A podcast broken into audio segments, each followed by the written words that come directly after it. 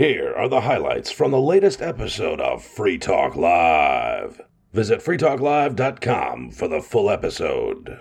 With you here in the studio tonight, though, it's Ian. Peakless Mountaineer. and the Reverend Captain Kickass. We have Dave Ridley on the line from RidleyReport.com. Go ahead, Dave. Hey, well, I wanted to bounce an idea off of you guys. Uh, it's kind of uh, speculative, but eventually this is something that mm, probably will happen to us. Uh, uh, by us, I mean the New Hampshire independence movement. Okay, what about it? So uh, I was uh, reading up uh, the Wikipedia article on Daniel Miller from Texit, which is probably the, the, the strongest independence movement in the United States right For now, sure. trying to get Texas loose Yeah. from the Union. Uh, and the Wikipedia claimed that that uh, Texit, you know, one or more Texit people had visited Russia, Okay. and um, th- there was also, you know, some connection with Russia with uh, with CalExit, uh, because one of the CalExit guys moved to Russia. Yeah, that's so, right. Uh, yeah, so let's imagine what you know. What do we do if somebody from the Russian government contacts us? Right, how's the, what's the appropriate way to to handle that? Well, obviously, first- somebody from NH Exit needs to move to Russia just to keep everything sort of the status quo. Just to keep up with the Joneses. well, what are they contacting us for? Like, what is Yeah, the like- goal of them contacting us? Well, they contacted the Texas people and the California people. I'm Mm-hmm. assuming because they love the idea of not having a united federal government to oppose them, right? So Mm-hmm. it's you know it's in their selfish selfish interests. The Beijing government will probably do the same thing to you know start trying to do the same thing inside the United States at some point, and that's a sticky situation because I don't like those governments either. So uh, Mm-hmm. I think a, an appropriate way to handle something like that, and again, this is not that hypothetical because it's already happened to Tex-. So um, I think the appropriate way to handle something like that is to refuse to go. Like if you, if you were invited to some kind of meeting in Russia or something like that, or refuse to meet with any of these people, uh, unless they provide some kind of concession, like re- releasing a political prisoner or something along those lines. This worked out really well for Jesse Jackson in the 80s and in 1999 during the Kosovo War. Um, so he was able to he popped over to Lebanon and got a U.S. pilot released after the pilot after the pilot had bombed Beirut. I like your idea. I hadn't thought of that myself, and I really like the hey, I you know try and get something out of it. Yeah, that's the, a nice idea. The other thought that I had was, uh, you know, if, if uh, I don't know, like you know, if they came to Free Talk Live, they're like, "Hey, Captain, do you want to you know go to Russia and have a meeting with the Russians or something?" I'd be like, "Sure, as long as I can broadcast it all on the internet, uncensored." Yeah, I mean, this has sort of come up in the past. Previously, when we had discussed like Adam Kokesh, who at one time was on the Russia Today channel, and Sure, he was yeah. a host. Adam uh, had the his Man own was show, his show, yeah. Mhm, on there for I don't know more than a year. I thought Yeah, it feels think like two years couple years, and uh, and you know the question came up if the Russians wanted to sponsor the show or whatever because Russia Today, by the way, does have a uh, radio division called Sputnik, Sputnik News, and they actually last time I checked had maybe like four or five radio stations in the United States that they are leasing. They don't own the stations, but they're able to. They're like you know little AM stations that no one cares about.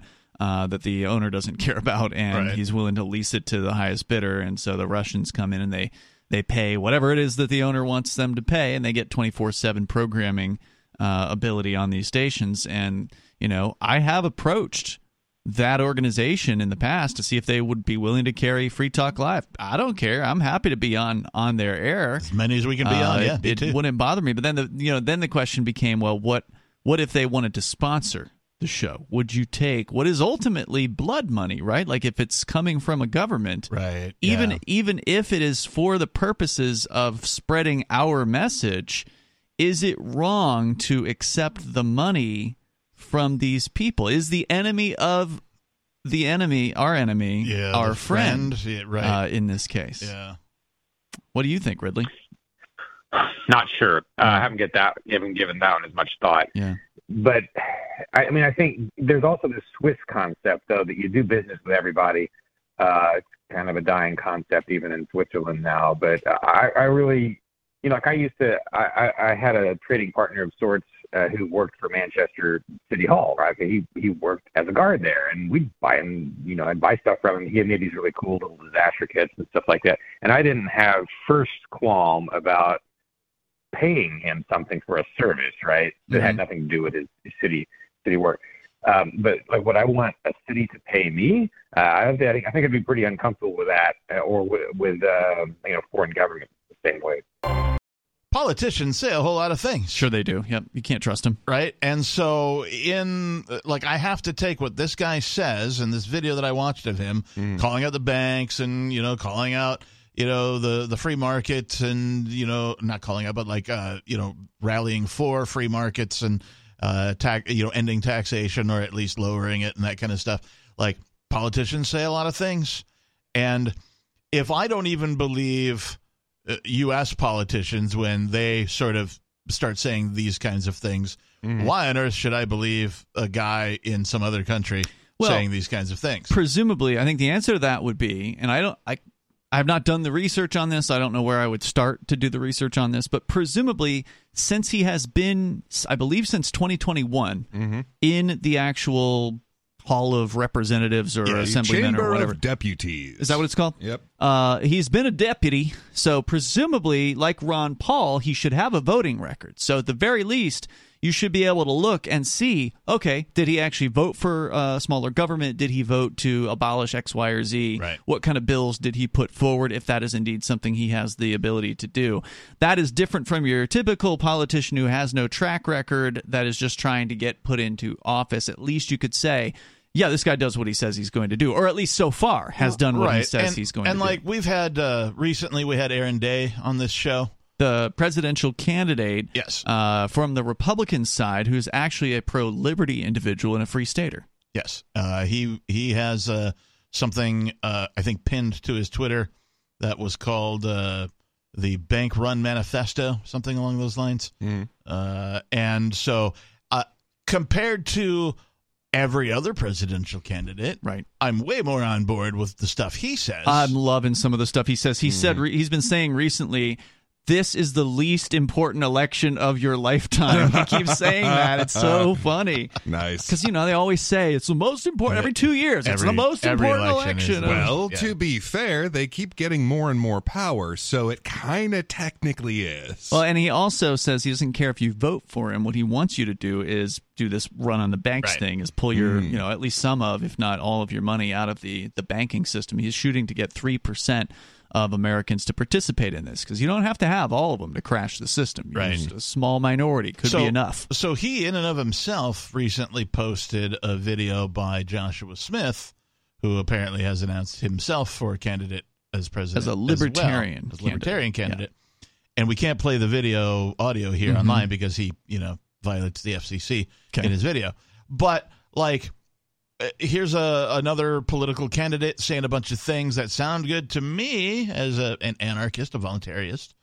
Uh, and then also saying, hey, if you don't vote for me, check out this other guy, which politicians don't normally do. So he's breaking convention regarding politicians, but uh, it's still like you're still a politician. You know, like Yeah, at, yeah, at the end of the day, you're saying a bunch of stuff to cater to your listeners, your audience, if you will, your your voting demographic And have a podcast. right? Mm-hmm. And and Break the so cycle. so with within that, he's kind of doing the same thing that other politicians do, is just pandering to your audience. Well, I mean, the Libertarian Party's got to have a candidate, and I don't know if he's going to be the best one that is in the race. Uh, he's certainly got the guy who did Jeremy Kaufman's video. Yeah. Uh, the video work for Jeremy Kaufman. For listeners that may not recall, he ran as a Libertarian candidate for U.S. Senate here in New Kaufman's Hampshire. videos were outstanding, and his videos were really remarkable. They were And really hilarious. funny. They had a yeah, right, good sense of humor, well edited, really pro level video work. That same guy's name's Dan Smots. He was hired by Josh Smith to do his video work. It seems like, as I understand it. So he's going to bring that same level of quality to the table. But ultimately, he still has to go to the Libertarian National Convention next, I think, May, Yeah. and then compete against God knows how many other Well, uh, libertarians. And it would uh, be to get really nice if the LP National Party would, you know, for once put forth oh, a I don't real- know, an actual yeah. libertarian, like A a, principled person. yeah. Like this is the problem with politics, though, is that no matter how hard you try to to join it from the inside and make a change, it's nearly impossible because the system itself is based on corruption. Yeah, And no, this is true for for the organization type known as government around the world. It's really disgusting to be involved in politics a lot of the time. I mean, right now, I'm particularly turned off by the fact that there's so many supposed liberty reps, as they're called here in New Hampshire. These are people who many of them score in the A range. Like they get an A on the New Hampshire Liberty Alliance yearly scorecard. Uh, they get a grade from them based on how they vote on issues. They will score as A rated reps.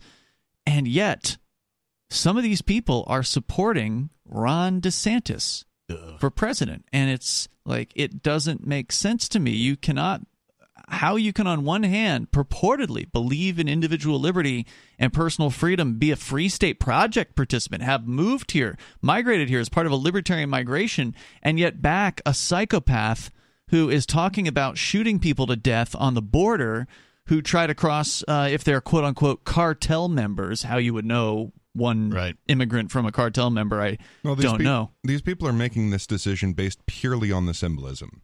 I mean, it's not a matter of what he's going to do, what his policies are, anything like that, or even where he's been, what he's done. It's he is a symbol of not locking down. But apparently, what's going to happen in a couple months is the general election will occur. And if you don't win by, I believe, I think you have to win by at least 40%, although I've heard 50% reported as well. So Okay. a fairly high uh, margin in a, what is it going to be a three way race. If you do not reach that particular level, if no candidate reaches that level, they will eliminate the last candidate and then it will be a runoff in another couple weeks or few weeks after that between the top two candidates. Uh, okay. So that's how that's going to play I, out. I will say the the one video of him that I watched, and it appeared to be uh, like a television interview, probably uh, I don't know, 15, 20 minutes. It was probably edited from the original content or whatever. Mhm. But from what I saw, the dude is a very passionate speaker. yeah. Like he he emotes everything. Like he, he feel like you get the feeling that he's feeling the pain when he speaks. Mm-hmm. Now, is this acting? I don't know because that's what actors do, right? Hmm. Yeah. They- they he is apparently an economist. Yeah, so so you were asking like why should I trust him? And okay, fair question, but up until 6 years ago, he was just a macroeconomics teacher in and mind you, an anti-Keynesian, anti-Marxist economics teacher in Argentina. So he was already on board with the Austrian economics. Yeah. Yeah, dude's already been on board with the Austrian economics for a really long time. Then, like six years ago, he gets into politics at all. Uh, like their their Libertarian Party is only five years old. Wow. Yeah, so like uh, it it has existed for five years almost now, and suddenly he's you know the number one candidate that people are are voting for for the nomination. Yeah. So I mean, I, I get the skepticism, but my my expectations is assassination by the CIA. That's really Well- what, what I think is going to end up here, and then you'll know that I was right. that that or he wins, right? I mean, he could lose and nothing could happen, I suppose.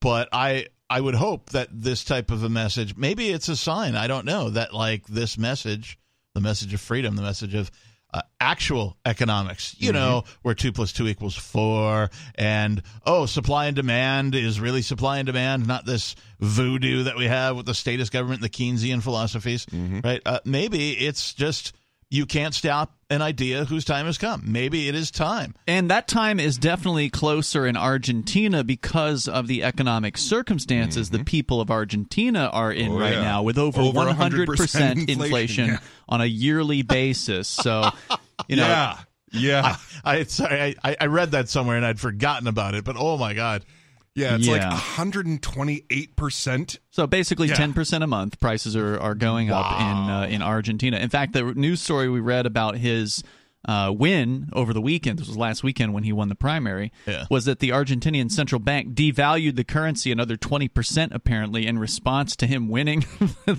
it's like they, Yep. they pulled the print button again or they pulled the print lever. Wait, wait, he and- won the, the. Oh, we better print more. right. Maybe they feel like their time's running out and they're like, all right, yeah. we Oh, got to yeah, take this no, thing it- for all it's worth. Like, my interpretation of that is they went, oh, he's going to end the central bank. So that means this currency isn't even going to be around anymore. But wait a minute. So I'm going to get out of this currency while the getting's good. You sound like you've done some research into this. So I'll ask you a question I had earlier this week. Mm-hmm.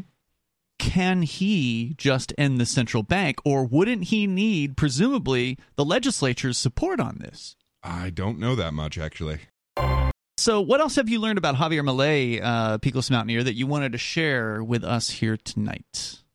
Uh, well, well, I, I suppose we've really uh, covered most of it. Honestly, is just uh, I mean, we have someone who like everything that I've ever heard out of this guy is something that I would expect from one of us to say, like well knowledge, uh, uh, like well established knowledge that actually conforms with reality and predictive models of what happens when you do X to an economy.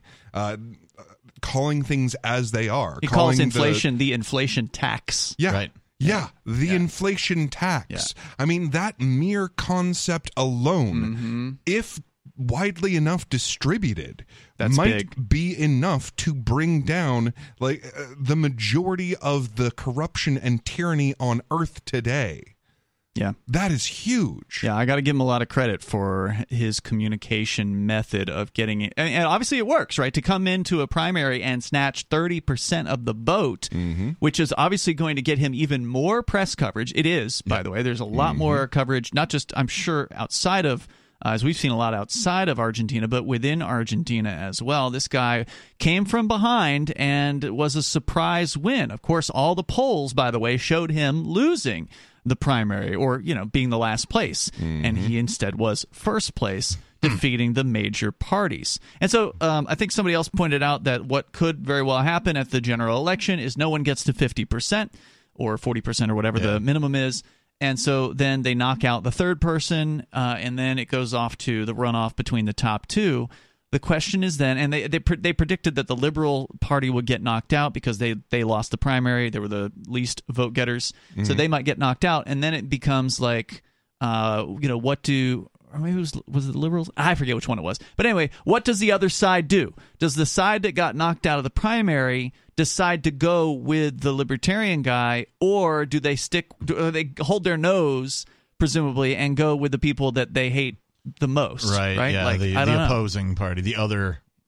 yeah. the- the so I mean, by no means has this guy got it in the bag with thirty percent. It's not going to be enough. Uh, so there's a lot that's going to have to go down here in the next two months to really. And again, Get him uh, to win. I I expect him to not win. hmm me too. Not because I don't believe in the ideas of freedom, but because I've seen what statism does and how it operates. Right. Yeah, Uh, and if- how the CIA if- operates. yeah, too. if if you Stack think that. Mm-hmm. if you think that he's not going to get assassinated, or if there's not going to be some sort of uh, you know oh a voting error Mm-hmm. or something that goes on, you know some sort of tomfoolery. Uh, you know, I, I've seen all of these things, and I expect them to be deployed to prevent him from winning because that's the last thing statists want is somebody who wants to get rid of the organization known as government. Yeah, Well- I, I expect them to be deployed. I don't know if they'll succeed. And I, I did see him another comment I saw from him this week in order uh, asking to describe himself. He said he is an anarcho-capitalist in the long view and a minarchist in the short view, basically, because he understands that you can't just delete the state overnight. You have to, Sure. You know, cut it down to size. Yeah, it's first. like uh, everyone that I talk to goes, "Oh my gosh!" But if you end the state, like this will happen. It's like, well, that's only if you end the state like Yeah. tomorrow. You, It's not a switch. You don't just turn it off. There has to be a dismantling process. But all that being said, even if this guy loses, I mean, we're talking about him. Yeah. Right? Argentina's talking about him. You know, all of Europe's talking about him. They've had to restrict access to their website because of how many people Yeah. are talking about so, this guy. you know, he was, uh, in my opinion, that's a win. The thing for me with uh, with Argentina though is, I mean, obviously this is a, a, a response to them uh, having the over 100 percent inflation rate. But- you mean the vote for Javier Milei? is a Yes, exactly. Of course The- it is. Yeah, yeah, people the- are hurting. Yeah, the vote for Javier Milei, the sudden prominence of the Libertarian Party after such a short period of time. So, since that's happening now here, I think that this is a sign of things to come. So, like, yeah, right now they're mm-hmm. sort of at the bottom of the pack. They have the the worst inflation, but I mean, we are seeing the demolition of the entire global economic system right now. And sure, it will probably take a lot of countries down before it takes the US down. And in that process, we're going to see country after country after country who moves in the same direction as Argentina. Yeah, I see Argentina as sort of like Greece too, not not the movie, uh, but Greece, the country, uh where you know they're seeing things that resemble hyperinflation, right? Uh, you know, the people are beginning to hurt. Uh, But didn't Greece just get a bailout from the EU? Yeah, but Yeah. still, there there was a period of time where everything was just sort of up in the air, and like people were hurting, and you know, wonder, Yeah. you know, their paycheck could only buy something that day, and they had to spend Yeah, it before it was worthless tomorrow, that kind of a thing. So, uh, at least this time. Uh, at least someone, this Javier guy, is speaking up, right? And probably uh, vicariously, a whole bunch of people who voted for him, at least in this primary, uh, are also, you know, getting their voice heard. Uh, going back to Skeeter for just a moment, uh, all Skeeter's doing is using the violence of the state for his own personal benefit. Mm. If what he says is true, right? Uh, that that's all that he's doing, and that in and of itself is a violation of the NAP. The non-aggression principle. Yeah, I, th- I think he really illustrates the difference between the two approaches of life. So you can either attempt to impose your view on others, as Right. Skeeter does. Now, uh, with us, he of course doesn't have the violence to do it. I'm sure he would use that if he had the violence to do it. But instead of having a conversation, and those are really your only two options. You can either impose your view on others, which can at least initially be done verbally, where you go, "No, no, here's this is right, this is right," da- da," and you know, use rhetoric to to sway them whether or not it's logically true. Mm-hmm. But eventually, that always devolves into aggressive violence mm-hmm. in order to cause people to forcibly come around to your way of seeing things. Or you can have a conversation where we acknowledge the differences between our, our narratives uh, and our perspectives and then hash out exactly what those differences are and why, which leads not only to the possibility of one of us changing our mind, but to us coming to new conclusions entirely that neither of us had before. I, I spoke about growing up in the 80s, and one of the things that I remember about that was there was this uh, repetitive narrative. Uh, somebody would be wronged in some sort of way, and then uh, somebody would get some press about it, and then that somebody would get some assistance from, you know, some sort of an organization, a political organization, and they would, uh, you know, write up some sort of a, a law, and then it would get named after whatever the tragedy was that happened to that person, and then they'd get more press, and that would be hailed as a success story Right. when in fact, uh, and this is repeated uh, in several different ways, and it's still being repeated today, uh, just in different ways in many different states and in the United States as well. Uh, it's still happening, but essentially, what that is is what you described. It's somebody who isn't willing or able to provide the violence themselves, outsourcing that to the government to force their opinion on other people. Right. Javier Milei interviewed by Bloomberg. Uh, it's in a Spanish language, but they do have a uh, a guy here who's doing the vocal translation for us. And and one of the questions we had about Javier and his plan to abolish the central bank was: Is he going to need the Congress or their equivalent of that? Uh, what do they call the deputies? I think uh, there in Argentina Yeah, Chamber of Deputies. is he going to need them to do it? And the answer is yes. He is going to, uh, presuming he's elected the president, which we won't know for another couple months, uh, but presuming he's elected, he will come to office with a bill in hand. And like the first thing he does is going to be handing down a bill to the deputies and say, look, here's the bill that I want to see passed to abolish the central bank. You guys do your thing. El Salvador had their own central bank, they had their own uh, central currency, and that is gone now. Yeah. So it can occur, and the countries that do do this are better off economically than than otherwise. Yeah, they're, so they're with El Salvador, and I don't know what the status is right now, uh, but it seems to me that there was a, a brief period of pain, a learning curve, if you will, for them, and then it all just settled down, and now it's fine. Yeah. well, I mean, I wouldn't say things are fine in El Well, Salvador, but I'd say, well, for More El fine Salvador, than they were previously. they're economically they're better off Right. than they were. economically they're better off. Criminally, they're better off. I mean, they, Well, that's what I wanted to talk about next. Was what the uh, the dictator in El Salvador has done over there with the criminal situation? Because the the question that uh, Milei is being or is going to be asked here next in this Bloomberg uh, interview is about crime. Because when you have a terrible economy, you have poor people. And when you have poor people, you have desperate people. Yep. And when you have desperate people, you've got people getting robbed in the streets in broad daylight. Okay. Uh, I'm just uh, I'm extrapolating that. I have not done research on Argentina and their situation with crime, but knowing how things have gone in other countries in similar circumstances, Venezuela, for instance, uh, where if you walk down the street with your phone in your hand, somebody's going to snatch it out of your hand, right? Like you, there's all kinds of daylight robberies going on in in these very very poor places, and so he does get asked this question, and I'm going to go ahead and give him uh, the opportunity to answer it here. We want to make a serious fiscal adjustment. Okay, here it comes. Let me ask you about the crime problem, because it is a very important issue in the campaign in Argentina, but also in some other Latin American countries. What is your plan? To begin with, the area of security and defense will be under the supervision of Victoria Villarruel. She's the specialist in these matters. The most important problems in Argentina, either in the economy or in terms of inflation and growth or insecurity, she will have direct influence over two ministries the Ministry of Internal Security and the Ministry of National Defense. What we are promoting there is to change the way of looking at the problems. There is a new doctrine in terms of security, which is that he who does it pays for it.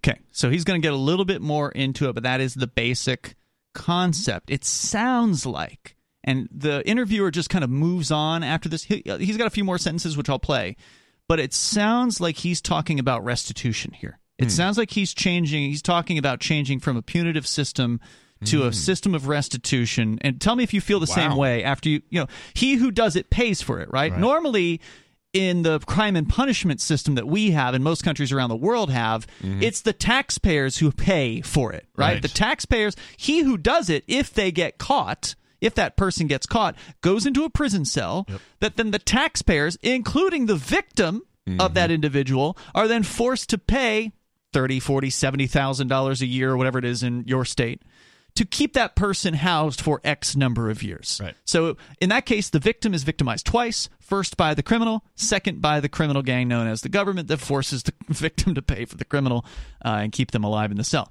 So let's go on. Here's what he says. What is called here Zaffaronism, which reverses the position and considers that the victim is the victimizer and vice versa is over.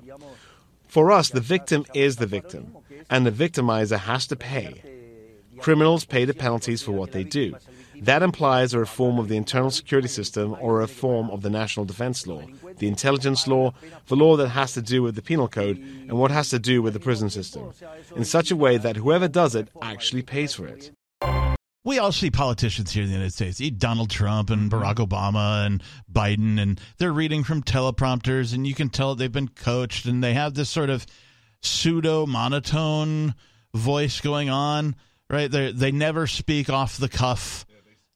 They they, they got you now. rarely. Yeah, they speak like politicians. R- There's a very, very particular way of speaking. It's a little bit hypnotic, and it's particular to politicians. Yeah, and if you watch uh, Milei speak, even in a translated video, just watch his expression, watch watch the movement of his mouth, Mm-hmm. uh, and that kind of a thing, and you can see he's not reading from anything.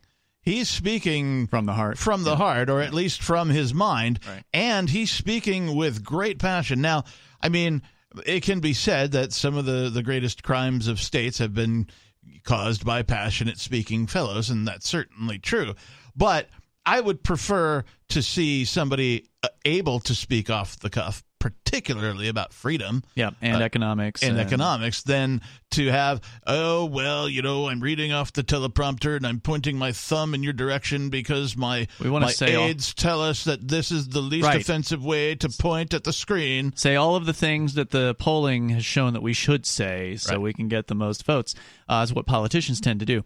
So i want to talk more about javier Milei, what he's talking about with criminal reform because he's obviously as you're running for president there's a lot more problems than just the central bank there are all kinds of issues and Uh, uh, before crime we is get one of them completely off of that, I just wanted to put one more thought out there that with every single country that that ends their central bank, so if we end up in a situation where there is this like global central bank digital currency system Mm-hmm. that's running, every country that doesn't have a central bank is going to be a hole in that system. Yeah, and it's true. going to be that much more difficult to implement that level of control.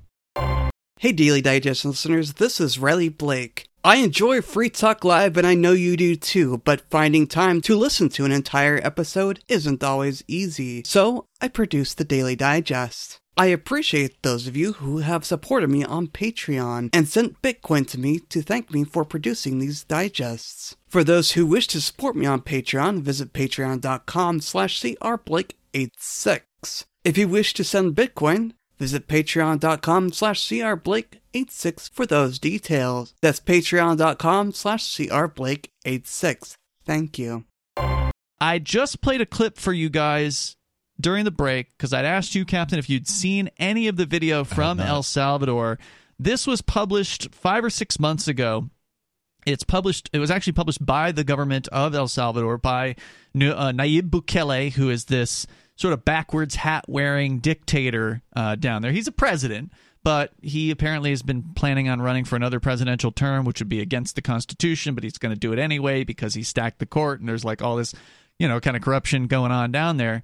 Um, he plays it off. He plays himself off as this like cool Bitcoin guy, and he's the cool dictator guy. You want to be on his good side because if you're not, he'll send his thugs after you and do who knows what. So what they've been doing is they've been rounding up thousands and thousands and thousands of people and putting them into a prison. And you saw some of the prison in this footage. It is a brand new uh, facility designed to hold 40,000 people. that's like i, I don't even know That's the population of a small city. Y- yeah for sure It is a and, and by the way, it's not going to be 40,000 like two to a cell, okay? This is going to be like 10 guys in a in a cell for four, right? They're going to be packing them in and are packing them in like sardines into this prison. So, this is being touted and Peakless, I don't know how familiar you are with this because you kind of made reference to some of the successes of some of these other countries like El Salvador. And this is being touted as a big success. A lot of conservative leaning people, the tough on crime types. Not to say that Democrats don't do that too, they do that as well. But you tend to hear it more from the conservative types. we got to get tough on crime. Well, and what I think is happening is that the change in in the monetary system and and the change in the wealth of that country is what's actually doing most of the bringing down of crime.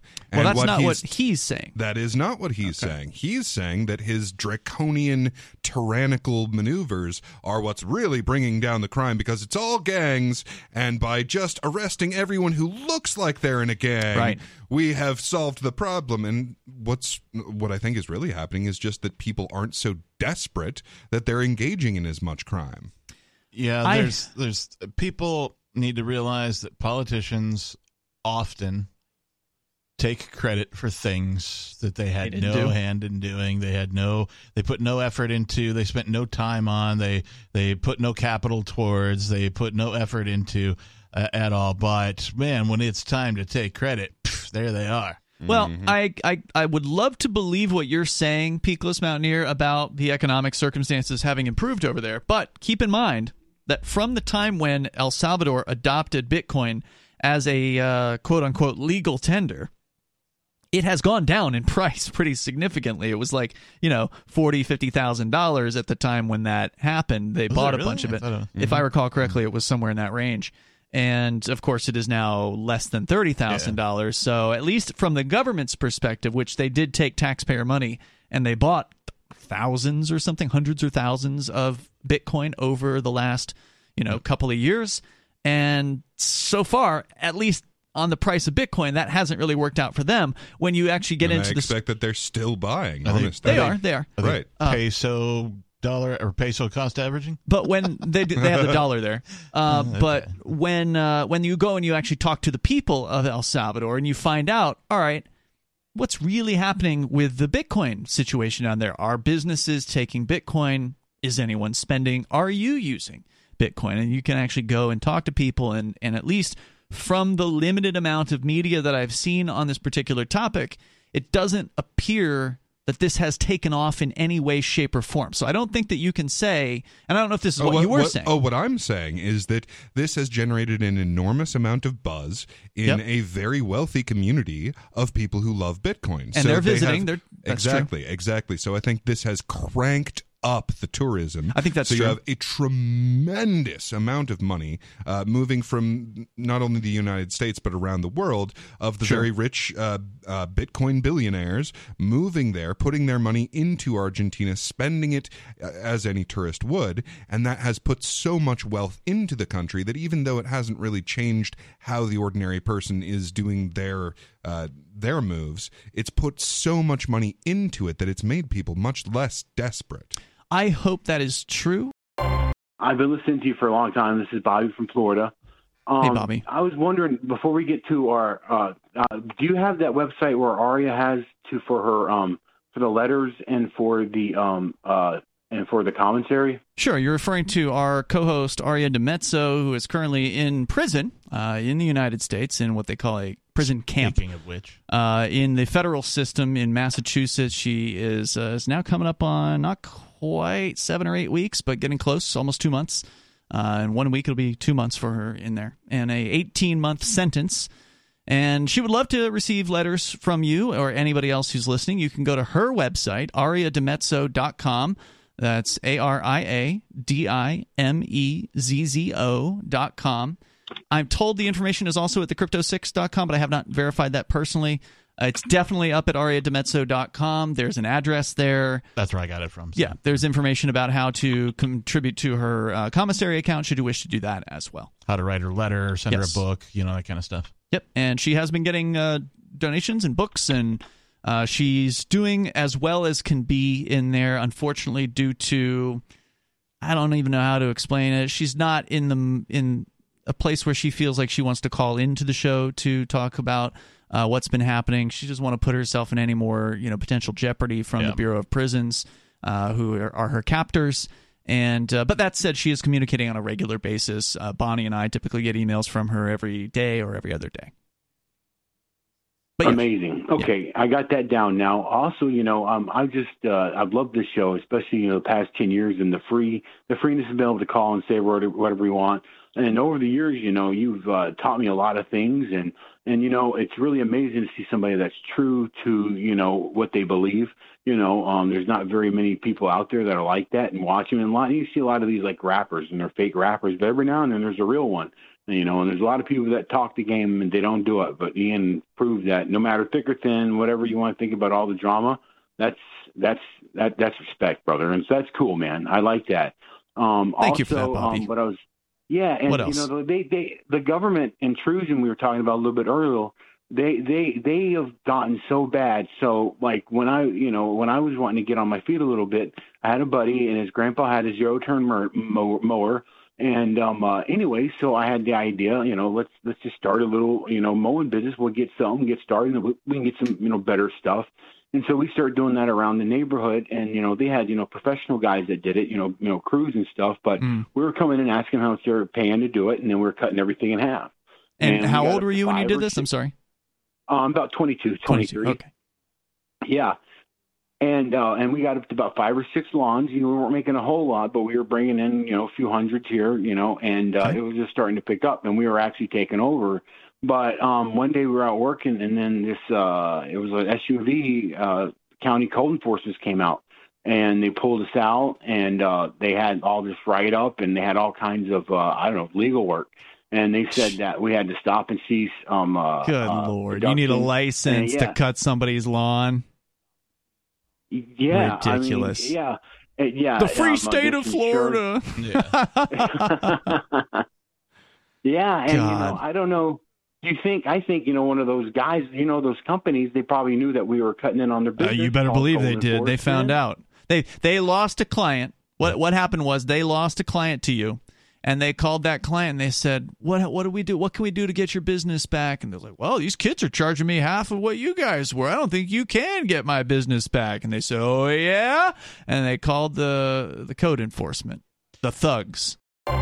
When you call the cops on somebody else for doing something that you don't like, even though they haven't harmed anybody, Something peaceful. some if if they haven't harmed anybody or caused any property damage, and you call the police or you call the government or you get government involved in some way, you are being violent. You're just outsourcing that to a third party. Yeah, you're having some thugs do your bidding. Right. You don't think you're being violent because you're like, well, I didn't raise a fist or I I'm- didn't point a gun or I'm just calling in the authorities Right. to make things the way they should be. Right. So this goes for individuals, whether it's like a like a family court situation where some family sees, you know, some parents, you know, treating a kid in some way that they don't find favorable, uh, and they call, you know, child protection services or jilted lover or something along those lines, uh, or uh, even within the corporate world, right? Because we know uh, within the United States, corporations are created by government. They're they're legal fiction, right? So they have to follow the rules which government creates for them. And so if that corporation decides to get authorities involved when they're trying to compete with another corporation, they themselves are being violent. And they're just outsourcing their violence to the third party, which in this case is government. Oh, I'm going to play uh, devil's advocate. I'm going to play the uh, the person who's making the phone call, the business who is feeling as though they are being taken advantage of here. So the way they might be feeling is, well, look, th- these violent people were going to hurt me unless I got their permission slip. So I got their permission slip years ago. I've been in business. I'm an honest businessman. And now these kids come in here and they start cutting people's lawns without asking for their permission slip. So they're able to undercut my prices because they didn't have all the overhead of having to jump through all the government hoops or whatever. So look, I just want a, an even playing field. That's the reason why I had to call these people because if I was abused by the system, these guys should be abused by the system too. Yeah, well, abusers then turn into the abusers, or the abused turn It's- into the abusers. Yeah, it's the identical argument of, well, my dad beat the crap out of me, so I'm going to beat the crap out of you too. Yep, this is how I learned, son. So I'm sorry, but you're welcome. Right? You know, here's a beating. You know, like no, Pretty that's much. that's that's not how you that's not how you bring about change. That's not how you bring about peaceful interaction, voluntary cooperation. Uh, you do not use violence to get your way. Well, isn't it interesting that so many of these conservatives, who on one hand claim that they believe in free markets, also actually believe you you know you judge somebody based on their actions, not what they say, right?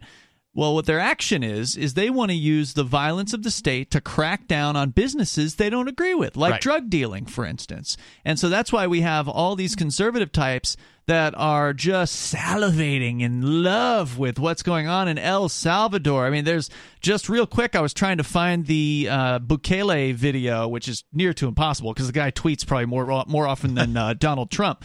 But you know, so to actually go back in time six months and find him posting the original propaganda video of uh, the thousands of quote unquote gang members, accused gang members who don't even get a day in court and no semblance to any kind of due process whatsoever and just locking them up. And the first thing that comes up when I search for his name is some chick, uh, Kingsley Cortez, who is apparently appearing on the Timcast show, very conservative leaning kind of uh, internet program.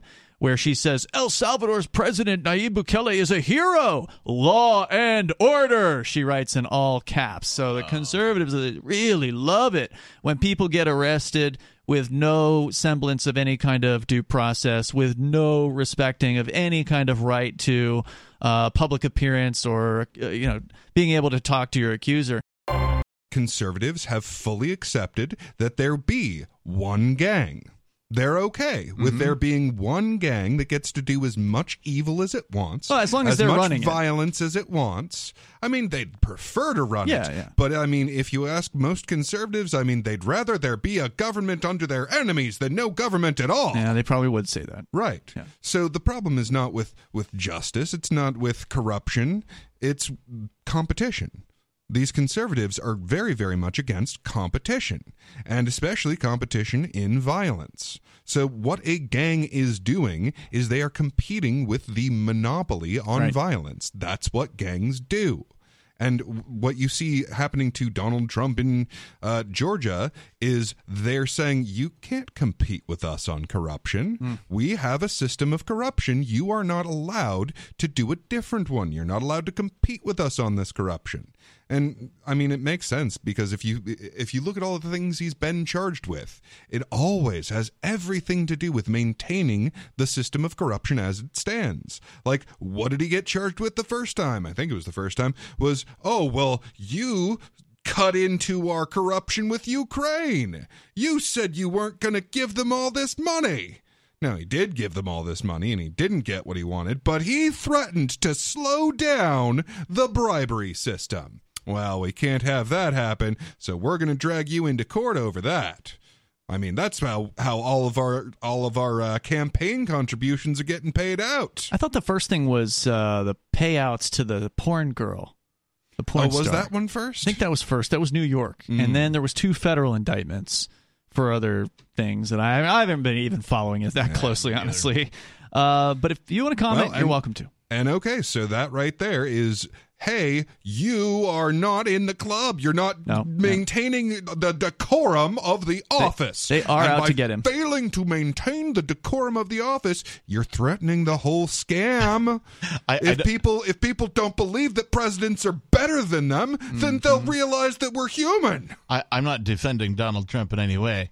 What I want to say is play stupid games, win stupid prizes. True. Donald Trump chose to play the stupid game, which is to become uh, a politician, uh, and now he's winning the stupid prizes. So to come back to what you were saying about the gangs and how the federal government or state government, whatever government gang we're talking about, because there are different levels of this uh, multi-tiered gang system. But uh, they are the one true gang over any given geographic territory calling itself the United States. And so any other gang is a competitor, a potential competitor, even though they've essentially, by making products like drugs illegal, have carved out an um, exclusive marketplace for those gangs to uh, to operate. They do want to stop them because, well, prison system, I guess. I guess. Well, and it, and that's it looks thing. good for them to do it. that that's exactly the difference there is that okay so for a government gang all of their money from drugs is coming from the pharmaceutical corporations Mm-hmm. and those pharmaceutical corporations pay quite a pretty penny to make sure that they have as little competition as possible Sure enough. Right. So all of these things that might make you feel better or alleviate your symptoms or any of that, no, no, no. Cut those down. Chop those right They might off. cure you in some cases. They might even Yeah. cure you. Do you realize the kind of money we would be losing at Pfizer if you were cured? Yep, that's a great point. Yeah, the uh, the heavily regulated medical industry is not a healthcare system. It is a disease management system that does not want to cure you. It wants to create subscribers. I think you make a really good point that the war on drugs, some drugs, the criminalized ones, Mm. Right. is essentially to backstop the pharmaceutical industrial complex and, Right. and support yeah, them. and and that's the thing. You just have two different gangs of different sizes, I'll grant you, Mm-hmm. with different policies on drugs. So the big gang says they will get their money from the big drugs and will not allow competition with those big drug systems. The small gang says we will allow and even facilitate you acquiring these other drugs that are not through the big drug system. Mhm. and take significant risk. And of course, on the other side, the uh, the government gets to benefit in a couple of other ways from this war on drugs and this ensuing crackdowns, as we're seeing in El Salvador and Honduras, which are, are going to the extreme, and conservatives are salivating over it.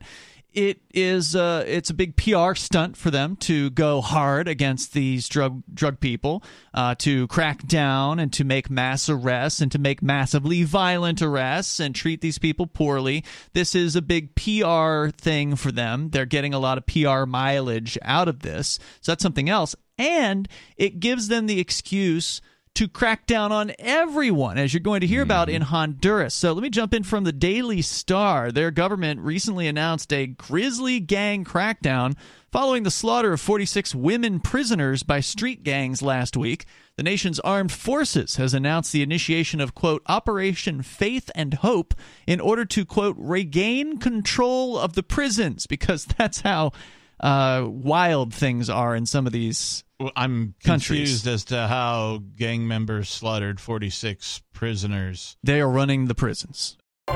We have Dana on the line in Michigan listening to WTKG. Go ahead, Dana.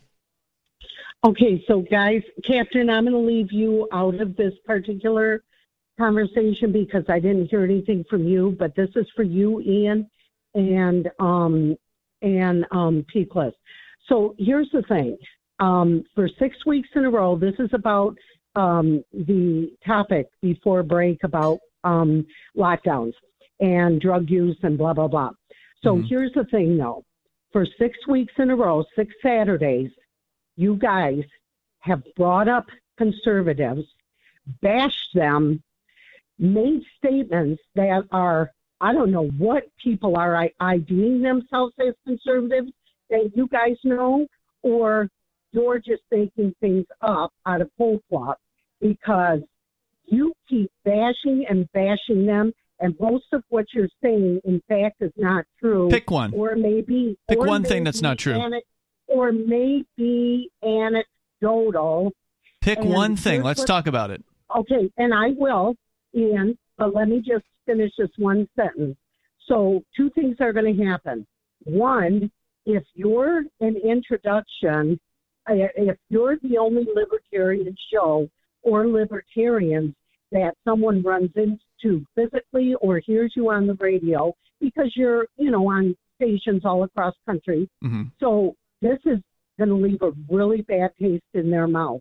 Number two, We're just telling the truth as we see it. So please, let's No, fo- before no, you get to number two, let's focus on the thing you started by saying, which is that we're giving misinformation. Huh? and you're going to hang up, and we're never going to get to number I'm not going to hang up necessarily. if it's an interesting conversation, I want to hear from you.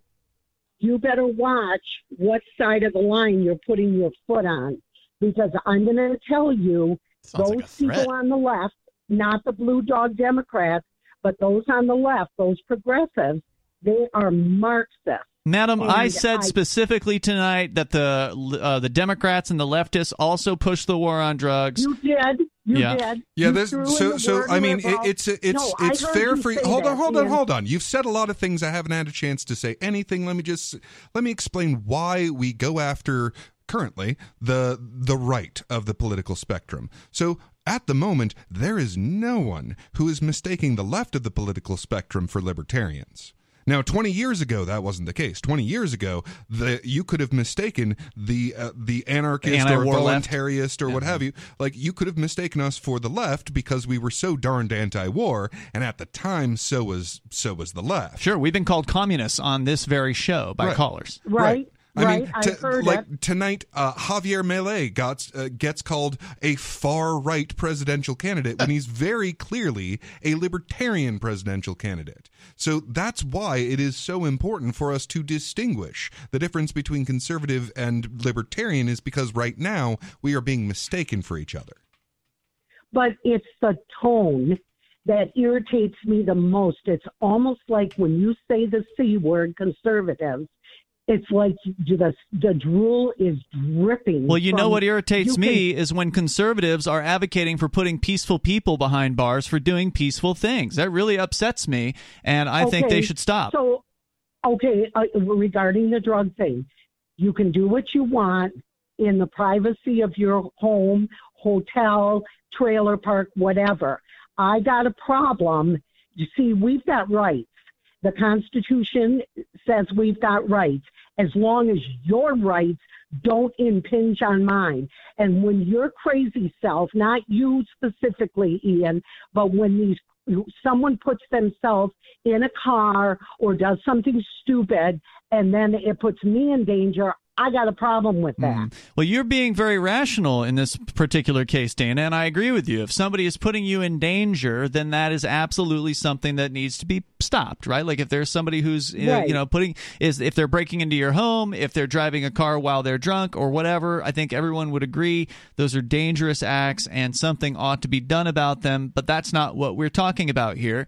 We're talking about the conservatives and the leftists who both agree that there should be a full on war on drugs. In fact, uh, the uh, Ron DeSantis character was just in the news in some, I don't know, town hall or wherever, where he was talking about murdering the people who are trying to bring fentanyl over the border and just leaving them there in the dirt uh, to die. So we're not even just talking about uh, loss of, you know, uh, well, due process minute, or whatever. We're talking about just it's straight up so, murder.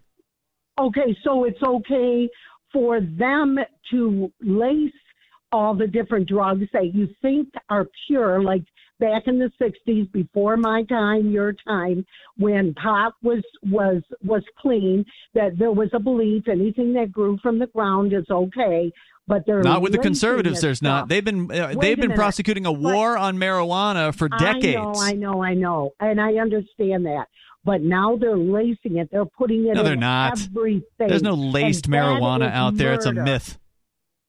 No, actually, it's not.